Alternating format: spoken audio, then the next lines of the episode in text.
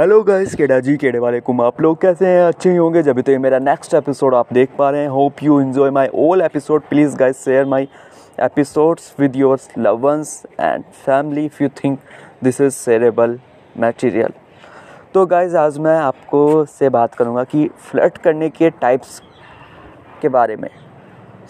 एक वो होते हैं जो पूरी इतनी करंची और क्रिस्पी लाइंस लाते हैं कि लड़कियाँ फिदा हो जाती हैं, क्योंकि उन्हें तारीफ़ सुनना उनके बारे में बात करना, उनको क्रिस्पी और क्रंची तरीके से उन्हें प्रपोज करना, वो चीज़ उनको ज़्यादा इफ़ेक्ट करती है ना कि जाके छिचोरी हरकतें दिखाना आँख मारनी, सीटी बजाना।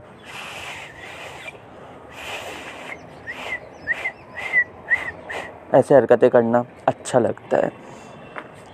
तो जब भी आप फ्लर्ट करने जाएँ तो प्लीज़ दो तीन क्रिस्पी और क्रंची लाइन ज़रूर तैयार करके जाएँ। जैसे यार मीनाक्षी, आप इतनी क्यूट हो ना कि अगर मैं आपको मैसेज ना भी करना चाहूँ ना, फिर भी मेरा हाथ ना की पैड पर खुद चलने लगते हैं और आपको मैसेज हो जाता। यार मैंने तो आपके प्यार का नशा कर लिया है। अब इसके हैंगओवर के आगे सब नशे फीके हैं। तो ये क्रिस्पी और क्रंची लाइन होते हैं कि जो लड़कियों को आपकी ओर अट्रैक्ट करती हैं। और अगर आप प्रपोज़ करने जाते हैं मेरे दोस्त तो प्लीज़ अपने जूतों पर और अपने डैशकोड पर ज़रूर ध्यान दें और हेयर कट पे। क्योंकि ये तीन मेन चीज़ें हैं, अगर आपको अपनी लव लाइफ स्टार्ट करनी है या आपको अभी अपना पार्टनर चाहिए टाइम स्पेंड नहीं हो पा रहा तो इन चीज़ों के लिए गर्लफ्रेंड बनाना है तो तब भी ये चीज़ें बहुत काम आती हैं।